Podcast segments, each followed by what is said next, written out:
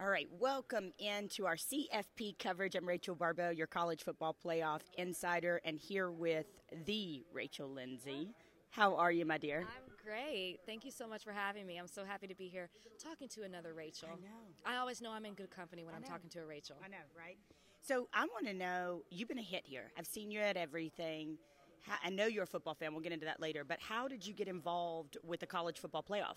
Yeah, I feel like it's it is the million dollar question because Yeah. they're like, "What's that bachelorette doing there?" well, the College Football Playoff Foundation, Yes. Mm-hmm. well, and just College Football Playoff, they're they're headquartered in Dallas. Okay. And so I was introduced to the executive director, Britton Banowsky, through some mutual friends. Love him. And isn't he great? Yeah. And for me, it was like the, the, the perfect storm because it's sports and it's education fused together. I used to be a substitute teacher before I went to law school. My mom left her corporate job and was a teacher for over 20 years. She's retired now. And then you bring in the sports aspect, which you all know I'm a sports fanatic.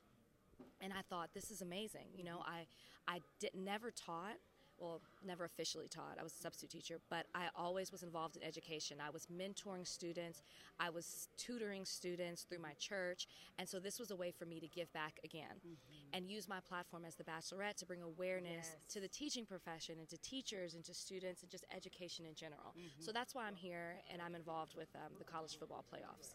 You know, you just said something that I thought was fantastic. Is you know, a lot of people go on television and they find love or whatever they go on television for, and they don't use their platform. And and that's kind of my at my core who I am. You took something, a beautiful opportunity to go on television, and you said, "Hey, I'm not just going to use it for my own purpose. I'm going to use it to affect teachers and students and people all over the country." That's that's fantastic. Absolutely. Thank you. I mean, for me, it was important to know who I am and what I want to do when I said yes to being on The Bachelor and in the, especially The Bachelorette. Mm-hmm. The Bachelor was more kind of fun, mm-hmm. but stepping into that lead role as The Bachelorette and then being the first African American lead for that franchise, I knew that it was bigger than me and I mm-hmm. really had to be careful in how I was going to use my platform. And then that's just me. Again, knowing who you are. I was always big on community service before the show, so why let that stop after the show? Yeah, that's amazing. So, this is this the first year you've been involved, or is is talk to me about how long you've been involved with them? Sure. So last year, Okay. this is my second year. Second year. Last year I was involved when we were in Atlanta, mm-hmm. and I did some work for Extra Yard for Teachers. I actually, before college football playoff, we were working with the schools because the focus was literacy in mm-hmm. Atlanta. And we went to a school, we had a classroom makeover in Atlanta. It was such a beautiful thing, and we announced it all at the press conference. And working with the kids and the teachers and the principals at that school, it, it was ama- an amazing experience. And so now we're here in the Bay Area doing the same thing. Okay. But we actually have a different campaign because of what's happened in the Bay Area, specifically mm. in Butte County, Yes. with the teachers being displaced and the students because mm-hmm. 14 schools burned down. So we have a specific campaign that started December 31st. It's mm-hmm. going through January 7th, and you can text to give. Okay. And the text, you text the word teacher to the number 20222. Okay. But you can continue to donate by going to the College Football Playoff Foundation website, which is www.cfp-foundation.org. That's so amazing. A couple of years ago in Tampa, I got a chance to speak to the teachers, uh, the, the CFP Extra Yard for Teachers, and there were probably, it was like a thousand or 500 of the most deserving teachers from across the country. And boy, you talk about an audience. I mean, it was absolutely amazing to be on that side of it, see the love that the CFP shows the teachers. And what I found fantastic yesterday at Media Days, which you were there and you were a big hit, is you. I asked a lot of the players about their teachers and watched them absolutely light up when it came to who they were and why they were there. One of them, one of the players said he was flying his teacher out. He was making sure that she got here and got a ticket, and he was like, "I wouldn't be who I am without her today." And I just thought it was fantastic. No, it's so amazing. And, and the foundation has this campaign called It Only Takes One. Mm. And so I was going around media days, well, asking, you know, we have this campaign. It's It Only Takes One. Do you believe that it takes one teacher to make a difference in your life? Mm. And, and like you said, they would light up and they're like, oh, yeah, this, and, you know, this, they did this for me, and I still keep in contact with this. Or, Dabo Swinney was like, I had the same teacher from kindergarten all the way through 12th grade. You know, and he's like, I was texting my fifth grade teacher the other day. So it's amazing what teachers can do for you and we just we just the foundation just wants to take the time to appreciate and celebrate teachers and we do so much of that this mm-hmm. weekend we've got 50 teachers here from every single state and they are so happy and i think the craziest thing i was talking to the teacher of the year and I'm asking her how it feels to be a part of this weekend and this experience. Mm-hmm. And all she can talk about are students. Yes. I said, and that's Yes. why you're the teacher of the year. I mean, I'm trying to talk about you, Yeah. and you just want to bring it back to the students, and it's Yeah. such a beautiful thing. I mean, it's, it's you couldn't work with a better group. I keep calling them mm-hmm. my posse. My posse this weekend are mm-hmm. 50 teachers from all across the, the, the nation. All right, so you're an attorney. You are here representing uh, teachers. You do a football show. You do so much. Who was that teacher for you that lit up your life that, that recognized and said it only takes one? Who was that for you and what did they do? For me, it was a teacher named Mrs. Hewlett. Didn't meet her until the 10th grade. I went to a small school my entire life, K through 12, First Baptist Academy. And it was great, but it was very small minded in how they think. And I always used to say we were in such a bubble. Well, then here comes Miss Hewlett from Australia. Never seen anything like her. It was like the rules didn't apply to her. And I'm a middle child. Yeah. So it's like, you know, and I totally suffer from it all the time. And I, I try to use it to my advantage with my family and I say, you know, like I always felt like sometimes I didn't fit in or sometimes I was different. And now I'm looking at this teacher who embraces being different. And she just taught us. She was my AP history and AP English teacher. I feel like I just like pat, patted myself on the back for those AP classes. But she was just, you know, herself and, Yeah. and not afraid to be herself and not afraid to think outside of the box. And that's how she taught her class. And I just gravitated to that. And it was the first time that I was looking up to someone who was telling me it's okay to be different and to mm. embrace that. And I feel like it set me on the path to where I want, wanted to be and, and where I am now. Mm-hmm. From one trailblazer to another, right? From somebody who's different, who took the path less traveled, who, who did all of those things. I love all the different things you're doing, right? I love, as I mentioned, you're educated, you're giving back, you're using your platform for more. You love football, you're doing the show on, on ESPN. It, it's so amazing. What would you say to all the little girls out there? That need that direction or need that umph and maybe they hear you today or maybe their teacher hears you today or their mama or their daddy and says hey listen to this Yes, I, I love that you just asked me that question because when people say, How did you end up on The Bachelorette? Okay, well, first The Bachelor, and I'm like, Okay, well, that was for fun. but saying yes to The Bachelorette, I actually said no. And my mom was like, Oh, God, Rachel, please don't do that show. They'll crucify you.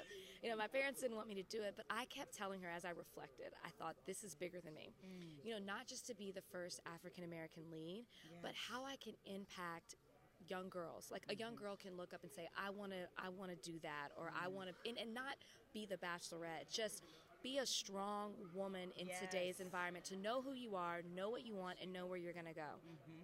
And so that's what i would just tell young girls you know don't be afraid to be yourself Okay. you know find your mrs hewlett Okay. find that person who you know encourage you encourages you to embrace who you are and i'd say you know and we live in such a world where we're on social media and it's, it's instagram and you're trying to be this picture perfect person and trying to be somebody you're not what people want to see is for you to be yourself Amen. you know and Yeah. Mm-hmm. you and you have to work hard you know i'm not going to ignore that hard work for sure but also embrace you and what's different about you Yes. and that will shine so much. So i would just tell young girls like know who you are know what you want and work hard to go get it but have fun along the way too. Believe me i have fun. I've seen you all weekend long. You have fun.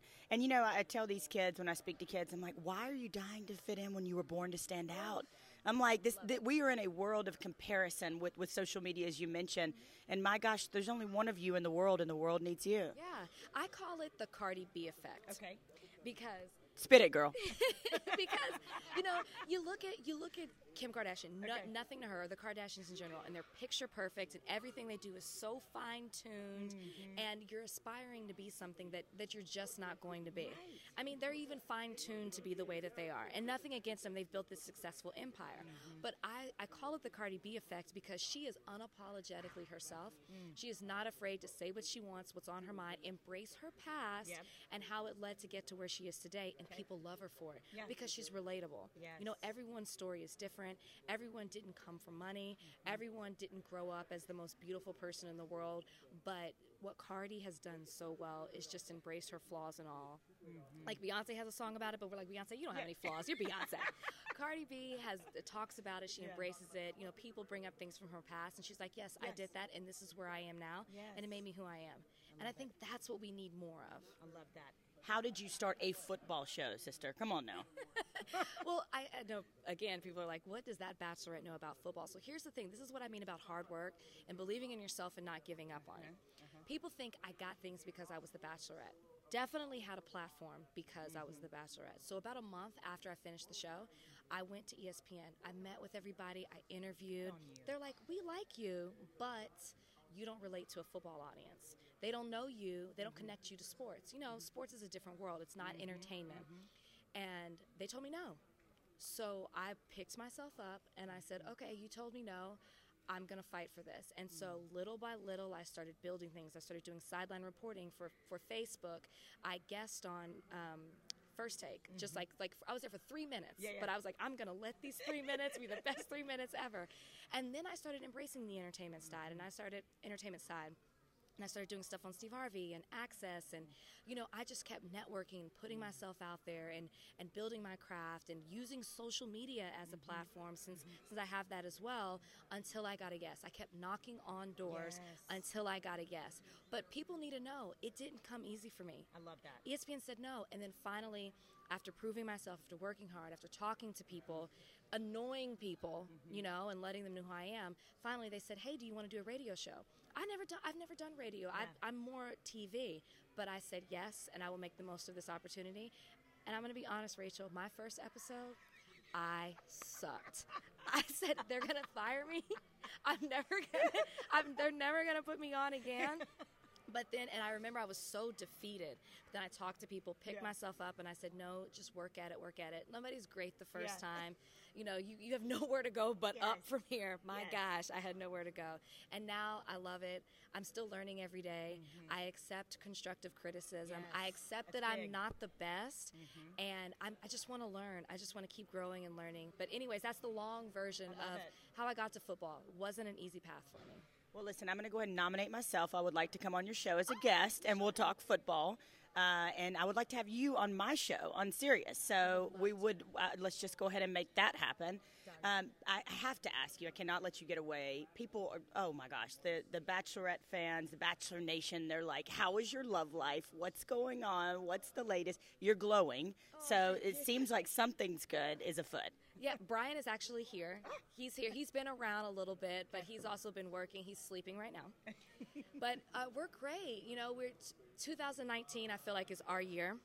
My my future mother-in-law um, had us sit down at the table and express our New Year's resolutions. So I said that I want to get married. That that scored me some points. I said I, I want to have a child. That scored me some points as well. No, she's she's a typical Latin mother, you know. Yes, so she I get it. she loved it. She loved it. But no, seriously, I really feel like I want to do some things, and I am going to scale back because Okay. I do feel like I'm doing too much, and I want to put more into my personal life. Mm-hmm. That's really been my New Year's thing, and that means into Brian. Mm-hmm. And everyone asked us before, are we having a TV wedding? Mm-hmm. We are not. Okay. So now that I've come to that realization, Okay. I have to plan it myself. so I have to get serious about it. So that's when people are like, "What's taking so long?" Well, I thought we were going to have a TV wedding and it was going to be done for me. Yeah. Now I have to do things the regular way. Yeah. And uh, so yeah, we're going to plan a wedding this year. It'll definitely happen in 2019. Okay. Tell the listeners a secret about the Bachelor, Bachelorette that maybe they don't know. There's something juicy that they could take away from this that they just didn't know from watching it on television. Okay, I'll tell you this. Okay. The Bachelor Mansion is nasty. I hate the Bachelor Mansion. Now, where we sleep, fine. Yeah. Where our bathrooms are, fine. yeah. But like, it's just cold and dirty and impersonal. And I just, I like, when I was on The Bachelor, I couldn't wait to get out of there. When I was. The Bachelorette, I don't live there. But every time I walked in, I was just like, ugh, this place. Yeah. Mm-hmm. You know, it looks so glamorous on TV, but I don't like it.